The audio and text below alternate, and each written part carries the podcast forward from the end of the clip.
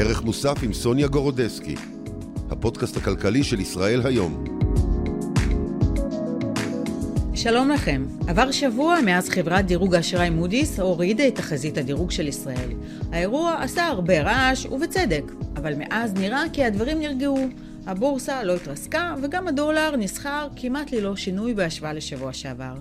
אנחנו ננסה להבין יחד עם האורח שלנו היום, האם מדובר בשקט זמני, ומה מצפה לנו בעתיד בזירה הכלכלית. שלום לערן היימר, מנכ"ל חברת מדרוג לשעבר ומנהל הכספים הראשי בבית ההשקעות לנדל"ן רובי קפיטל. אהלן. בוקר טוב. בוקר טוב. אה, ערן, תראה, עבר כמעט שבוע מאז ההודעה הדרמטית של מודי'ס, ואני ככה צריכה להגיד שאני הייתי בחופש, אז עקבתי מרחוק. ו... ש... היום, שבוע אחרי, אני הסתכלתי על המדדים, אז אני רואה שמדד uh, תל אביב 35 ירד בשבוע האחרון בקצת יותר מאחוז, לא משהו משמעותי. הדולר שקל uh, נסחר כמעט ללא שינוי ברמה של 3 שקלים ו-66 אגורות. Uh, נראה שהדברים קצת נרגעו. והשאלה שלי היא כזאת, האם יכול להיות, ייתכן מצב ששר האוצר סמוטריץ' וראש הממשלה בנימין נתניהו צדקו כאשר לא התייחסו לאירוע הזה של מודי'ס בחומרה המתבקשת, ואיך אתה רואה את הדברים האלה? קודם כל, אני לא חושב שהם באמת uh, הסתכלו על זה לא בחומרה המתבקשת. הם יודעים טוב מאוד שזה ממש ממש לא משהו קטן ולא טוב, אלא יש צריך להתייחס לזה מאוד ברצינות. כן. איך אני יודע? עובדה, עובדה שהם אה, פעלו לדבר עם האנליסטים, עובדה שהם הביאו את נשיא המדינה לדבר עם האנליסטים. אף אחד לא מזלזל באמת במה שקרה כאן, mm-hmm. וצריך לשים לב טוב טוב מאוד מה הולך לקרות. כי כן. בפתח יש לנו עוד תהליך, תהליך דירוג של S&P, חברת mm-hmm. הדירוג המתחרה של מודי'ס, אה, ששם הדירוג יותר גבוה, דאבל A, ואסור לנו לאבד את הדאבל A הזה. מתי באמת אה, חברת הדירוג S&P צפויה לפרסם את ההודעה שלה? באופן אה, רגיל נהוג פעם בשנה לפרסם דוח כזה, והמועד הוא משהו כמו בחודש, בחודש הקרוב. בחודש הקרוב, והצפי הוא שגם היא בעצם תנקוט בצעד דומה, או שהיא, מה היא תעשה? תוריד את התחזית, או מה, מה אתה צופה okay. אוקיי. כמי שבאמת עסק הרבה מאוד שנים בתחום הדירוגים, וגם צריך להגיד, אתה בכיר לשעבר במשרד האוצר. נכון, גם במשרד האוצר אה, הייתי אחראי על התחום הזה של מימון של מדינת ישראל ועבודה מול חברות הדירוג. אה, ב-S&P הדירוג הוא AA מינוס, יותר גבוה, בקבוצה היותר משמע, יותר בכירה של הדירוגים, אה, ושם יש להם כמה אופציות, הם יכולים לשים אופק שלילי, הם יכולים... כרגע האופק שלנו שם הוא? שם יציב. יציב, אוקיי. כן, שתי החבר... שלושת החברות דירוג בעצם מסכימות שישראל זה אי של יציבות. בכל המקומות, הכל יציב. יציב, אוקיי. שזה הכי מצחיק שיש. חוץ ממודי'ס, ששם היינו חיוביים, לא, היינו ועכשיו, חיוביים. נכון, ועכשיו יציב. היינו אמורים uh, לעלות בעצם לדיון, האם צריכים לעלות איי, ועכשיו הם אמרו, אתם נשארים כיתה, אתם לא עולים, ל... לא עולים איי, המצב, זה מה יש. אם אתם רוצים uh, לדבר על העלאת דירוג, נדבר עוד שנה, ת, תוכיחו את עצמכם בשנה הקרובה. כן. S&P העלתה ראשונה את הדירוג לדאבל A מינוס, כמובן לפני הקורונה, לפני כל הבלגן שהיה בשנים האחרונות, uh, ועכשיו הם צריכים לשאול את עצמם, רגע, צדקנו או טעינו? ו- וזה תקופה מאוד מאוד uh, חשובה, וצריך לשים לזה הרבה מאוד מאמצים במשרד האוצר.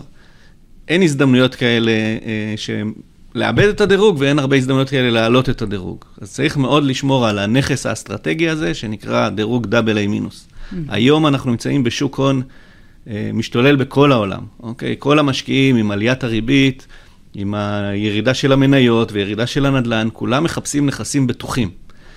אם אנחנו משדרים שאנחנו לא נכס בטוח, אז אנחנו נחטוף. אז מה S&P בעצם יכולה לעשות? היא יכולה כרגע, לדעתך, מה היא תעשה? היא תוריד את הדירוג, את, את תחזית הדירוג, צריך לדייק בזה, מ... מיציב לשלילי, או שהיא באמת יכולה בבת אחת אולי להוריד בכלל את דירוג האשראי? בהחלט גם יכולה להוריד בבת אחת את דירוג האשראי, אם הם ישתכנעו שמה שקורה כאן זה אי-יציבות שיטתית ועקבית, וזה לא מספיק טוב לקבוצת ה-A. ויחששו מכל מה, התהליכים שקורים כאן. ואנחנו צריכים לזכור, בפרספקטיבה רחבה, אנחנו אחרי חמש מערכות בחירות, אי אפשר להגיד משהו יציב על המערכת הפוליטית בישראל. וכשמחברים כלכלה ומשפט, למה בעצם מחברים? כן. כי, כי הכלכלה מתחילה מזכות הקניין. זכות הקניין, אתה רוצה לדעת שמה שקנית שלך. אחרי זה מללכת לבית משפט לטענות מול השותף שלך. אתה רוצה לדעת שמערכת המשפט, אתה יודע לאן אתה הולך, אתה יודע איך זה מתחיל, אתה יודע איך זה נגמר. אתה אמור לדעת לצפות את התהליכים המשפטיים כדי להיכנס לעסקים. כשאתה לא בטוח שהמערכת מספיק יציבה, ואיך אפשר להיות בטוח עם מערכת יציבה, אם כל שנה, שנתיים מתחלפת ממשלה, וכל ממשלה תשנה את חוקי היסוד, ופעם את המערכת המשפטית, ופעם את מערכת אחרת, אתה אומר, רגע, אז יש כאן הרבה בלאגן, והבלאגן המאורגן הזה, אולי שווה איזה פרמיה. ופרמיית כן. הסיכון שלנו זה משהו שאנחנו לא מעוניינים לשלם יותר ממה שאנחנו משלמים היום. אז בואו באמת נדבר על פרמיית הסיכון. אני באמת ציינתי שני מדדים שמבחינתי הם אה, היותר אה, מובנים, לפחות בשבילי, תל אביב 35, שלא זז בשבוע האחרון, לא יותר מדי זז, ירד באחוז, זה לא באמת נחשב, ודולר שקל, 3.65, 3.66, ככה מדשדש. אה, אתה דיברת גם על פרמיית סיכון, מה קרה אז, לזה? אז פרמיית הסיכון זה הפרמיה שאנחנו כממשלת ישראל, או כמדינת ישראל, משלמים מעל הפרמיה של מדינת triple A כמו ארצות הברית. הפרמיה הזאת בחודשים האחרונים עלתה במשהו כמו 35 נקודות בסיס, כלומר 0.35 אחוז נוסף למשכנתה שלנו כעם ישראל, מול האגרות חוב החדשות שאנחנו הולכים להנפיק בשנה, שנתיים הקרובות. כן. עכשיו, באופן אה, אה, רגיל, שוקי המניות ושוקי המטח ושוקי האג"ח מגיבים תמיד הרבה יותר מהר מחברות הדירוג. למה?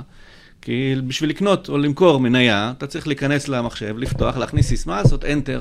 קנית, מכרת. כן. אם יש חדשות, נגיד יש משהו חדשות, ש... כן. משהו שלילי, משהו אתה מתרחש. מסתכל, אתה אומר, רגע, יש שם בלאגן, בום, קונה, בום, מוכר, מחליט כן. מה, ש- מה הפוזיציה שלך באותו רגע, אתה יכול להתחרט אחרי שעה ולהפוך אותה.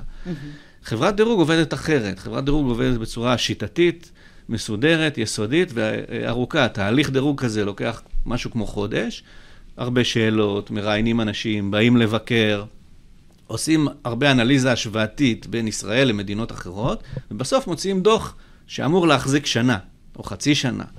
אה, וזה זה לא כמו לקנות ולמכור אה, מניה.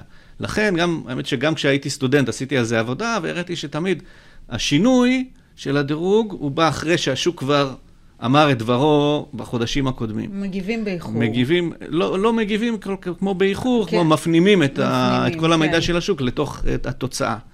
עכשיו אנחנו במצב שאוקיי, אז השוק כבר אמר את דברו, נכון. חברת דירוג אחת אמרה את דברה, עכשיו השכנוע הרבה יותר קשה, וצריך לעבוד בזה. כלומר, כן. זה צריכה להיות המשימת חיים של שר האוצר כן. לצורך העניין, לעבוד בזה, שלא ישנו את האופק של מדינת ישראל ולא יורידו את זה הדירוג. אפשרי עוד לדעתך? אם אה, באמת אה, הממשלה, נכון לעכשיו, היא ממשיכה לקדם את הרפורמה המשפטית ללא אה, שינויים. נכון. למרות שיש גם אה, מגעים מאחורי הקלעים. אז יש, יש הרבה מגעים, כן. וצריך לשכנע בעצם שא', יש שלושה שבועות בערך, אז אפשר לעבור ממגעים למעשים. דיבורים לא הספיקו כנראה, שלושה שבועות עד ל... עד לדירוג של אה, S&P. S&P, כן. אז יש תקופה קצרה שאפשר עוד לגמור את זה, ואני חושב שבסוף כל אזרחי מדינת ישראל יודעים, כן. שאם נכנסים לחדר ורוצים לעשות בהסכמה, אפשר לעשות את זה בהסכמה. אפשר לגמור את זה ב- ביום, ביומיים או בשבוע. לא צריך יותר מזה. כן. ואני חושב שכולם כבר מוכנים להסכמה. אפשר לדחות את זה ולעשות את זה עוד שלושה חודשים. ובדרך להפסיד את הדירוג או לקבל תחזית שלילית, או אפשר לעשות את זה עכשיו ולהציל את הדירוג הזה. וזה הזמן לשנס מותניים ולעשות את זה עכשיו. כן. Uh, עכשיו, עוד שאלה לגבי S&P. בעצם uh, אמרנו שהיא כבר מדרגת את, ישראל לרמה אחת uh, מעל אחרות. השאלה היא, האם היא תוריד באמת את הדירוג בעוד שלושה שבועות של ישראל? האם זה באמת יהיה זעזוע, או, שבגלל, או שהיא תשווה את הדירוג של ישראל ליתר החברות, לשתי אז, החברות? אז? מה זה זעזוע? גם דירוג אה, A פלוס, כמו שיש לנו במודי'ס ופיץ', זה דירוג גבוה, אוקיי? זה לא מצב טוטאלי, חורבן או לא. זה כן. עדיין דירוג גבוה. אבל זה, זה משהו ארוך טווח, שאתה אומר, אוקיי, מדינה שירד לה הדירוג, האם אתה בוחן השקעה חדשה שם? האם אתה אולי מוציא את הכסף שלך משם? עכשיו, הדירוג של המדינה הוא גם משליך על דירוג הבנקים. Mm, הוא משליך על כן. דירוג של חברות אה, ישראליות שמגייסות בחו"ל, כמו חברת חשמל. כן. הדירוג של הבנקים משליך על העלויות שלהם, והם משליכים גם על עלויות של כל אזרח ישראלי שלוקח הלוואה מבנק. יש כאן משהו מעגלי, שהעוגן שלו הוא דירוג מדינת ישראל. מהמם. כלומר, דירוג של, אה, של כל החברות הישראליות עלול להיפגע אם הדירוג, אם הדירוג של מדינת ישראל ירד. נכון. עכשיו, שוב, זה פרמיה בינתיים שאתה זה לא... לא קרה. בינתי, בינתיים זה לא קרה, לא, לא ירד הדירוג, רק אבל ירד האופן, הדירוג, אבל כן, גם לא לא של עלה. ישראל, כן, נכון. גם לא עלה. ו- ובסוף זה תעריף כזה קטן, שכל אחד מאיתנו, בלי שנרגיש, נשלם. בסוף, אם חברת חשמל כן. תגייס מחר בעוד 0.3 את האג"ח שלה, עוד חודש זה במחיר החשמל שלך. זה הטרנספורמציה מאוד מהירה. יש קשר ישיר בין דירוג האשראי אה, ליוקר המחיה, אולי לרמת המיסים שאנחנו משלמים. נכון. אז גם, כן. גם בזה, כל אחד ששותף עסקי, אפילו לא צריך לגייס אגרות חוב. מי שעושה עסקים, חברה ישראלית, אם הוא קצת חושש יותר, אז הוא ירצה עוד קצת פרמיה על העסקים שהוא יעשה. אם בין אם זה אה, מישהו שמייצא לפה, או מישהו שמייבא מפה. אם אתה לא בטוח בפרטנר שלך, אתה לוקח על זה פרמיה. כן. אוקיי, נניח ודירוג האשראי של ישראל ירד, אה, אני מקווה שלא, אבל אם זה יקרה, אה, האם באמת אה, גם המיסים יעלו באופן ישיר? יש... אוקיי, אמרנו, אז- דיברנו על יוקר מחיה כאן, אבל השאלה גם האם הממשלה תיאלץ להעלות את המיסים, או שזה לא יקרה כל כך מהר. אוקיי, אז אנחנו מתחילים את השנה עם נתוני שנה שעברה, שהם נתונים פנטסטיים. הגירעון אפסי, המיסים בשיא של, של כל השיאים, יחס חוב תוצר ירד. מתחיל, התחלנו את השנה במצב מצוין. מה קרה מאז? מחירי הנדל"ן יורדים, עסקאות הנדל"ן נעצרו, הבורסה ירדה, הייטק, מספר האקזיטים ירד בצורה דרמטית, שכל הדברים האלה הם דברים, תהליכים שהכניסו כסף למדינה. כל עסקת נדל"ן, קונה, מוכר, לא משנה באיזה מחיר, כן. מכניסה כסף למדינה. כשהשוק הנדל"ן עוצר, הכנסות המדינה נעצרות מנדל"ן, הכנסות המדינה נעצרות מקרקעות של מינהל מקרקעי ישראל שמוכרים, הכנסות המדינה מאקזיטים נעצרות, רווחי הון של המדינה בארץ ובכל העולם, יש פחות רווחים, יש נכון. פחות הכנסות, ועכשיו צריך לפצות על זה.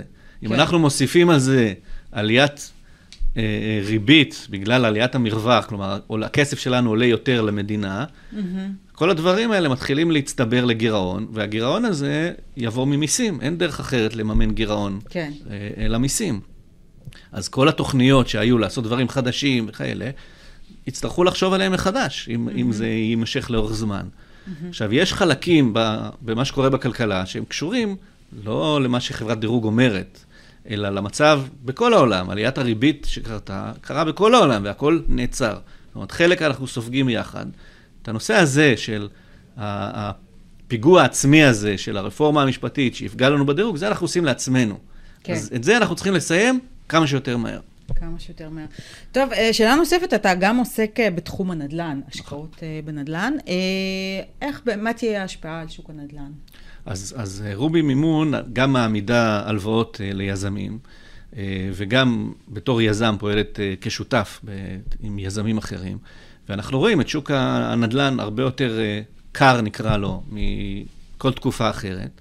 כן. שוב, תוצאה אבל בעיקר... אבל זה לא קשור לרפורמה המשפטית, וזה גם לא קשור באמת לאזהרה של מודי'ס, זה- אלא יותר קשור לריבית הגבוהה במשק. זה קשור, א', לריבית הגבוהה, הדבר הכי חמור, וב', לאווירה. יש כאן אווירה של uh, כולם בהמתנה, למה מה יהיה ומה יהיה, וכולם... כן.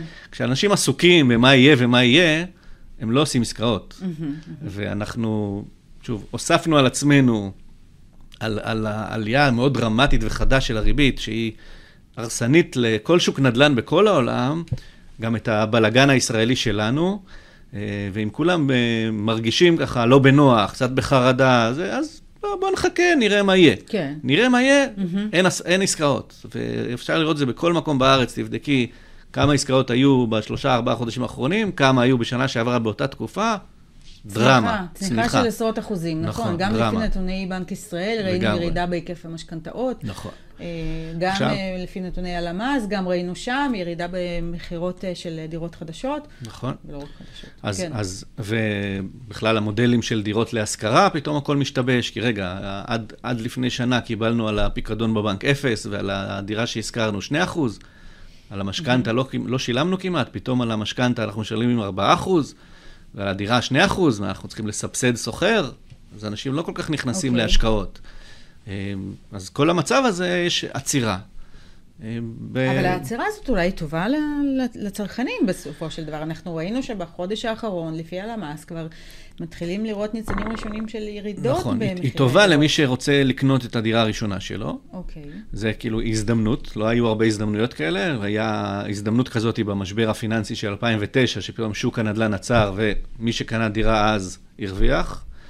אה, היה הזדמנות כזאת ב-2002-2003, שהיה פה משבר קטסטרופלי, אף אחד לא הצליח למכור דירה, מי שקנה הצליח. אה, אז זה יכול להיות הזדמנות, כי מי שצריך למכור את הדירה, כי יש לו מינוף גבוה, או כי הוא קנה דירה אחרת, הרבה יותר לחוץ, אז זה הזמן שאפשר אה, לנצל את זה. אה, אבל זה לא בריא, כלומר, כן. בסוף ב- הקיפאון הזה כמקרו-כלכלה, לשוק הנדל"ן הוא לא בריא. הוא מפריע, כי אין, אה, אתה לא עושה עיצוב לדירה שלך, אתה לא עושה שיפוץ לדירה שלך, אתה לא קונה רהיטים לדירה שלך. יש הרבה מאוד תעשיות שנפגעות מזה שאנשים לא קונים דירות. אתה לא עובר דירה. הרבה מאוד תהליכים, הרבה מאוד עסקים. עכשיו, זה מעגל, ככל שזה יימשך יותר זמן, זה יפגע יותר בכלכלה. כן. בדרך כלל זה לוקח איזה חצי שנה, שכבר עברנו לפחות חצי מזה, אבל ימים יגידו, כלומר, שוב, תלוי כמה נזק נעשה לעצמנו. כן. תחזית שלך לגבי מחירי הדירות לשנה הקרובה נניח? אני לא צופה שום, שום עלייה, הייתה עלייה מאוד גבוהה שנה שעברה של 20 אחוז, נכון. כנראה הייתה, נקרא לזה עלייה אפקטיבית, ואנחנו נראה אה, ירידה של לפחות חלק מזה בצורה משמעותית. הבעיה שיש משהו פסיכולוגי, כשאתה חושב שהדירה שלך הייתה שווה 2 מיליון לפני שלושה חודשים, כי השכן שלך מכר שנה שעברה ב-2 מיליון, קשה לך מאוד למכור את הדירה שלך בפחות. כן. אז זה לוקח זמן. מצד שני, יש אינפלציה. האינפלציה כבר חמישה אחוז, אז בעצם למכור באותו מחיר כמו שנה שעברה, זה מינוס חמישה אחוז. כי במונחים ריאליים, כל, הכל התייקר חמישה אחוז, הדירה שלך נשארה אותו דבר, זה מינוס חמישה אחוז. כן. אם תוסיפי על זה את האחוז שניים שאנחנו ראינו בלמ"ס, אז בעצם אנחנו כבר במינוס שבע, במונחים ריאליים. כן. זה לא מעט. ויכול להיות פה הזדמנויות למי שמחפש דירה. עניין של אה, סבלנות. והיכולת לעשות עסקים. מעניין. טוב, אז נסיים אה, בנימה אופטימית זאת. ערן היימר, אה, מנכ"ל חברת מדרוג לשעבר ומנהל הכספים הראשי בבית ההשקעות לנדל"ן רובי קפיטל, תודה רבה על השיחה הזאת. תודה לך. תודה רבה לכם, ואנחנו נתראה בפרק הבא. ערך מוסף עם סוניה גורודסקי, הפודקאסט הכלכלי של ישראל היום.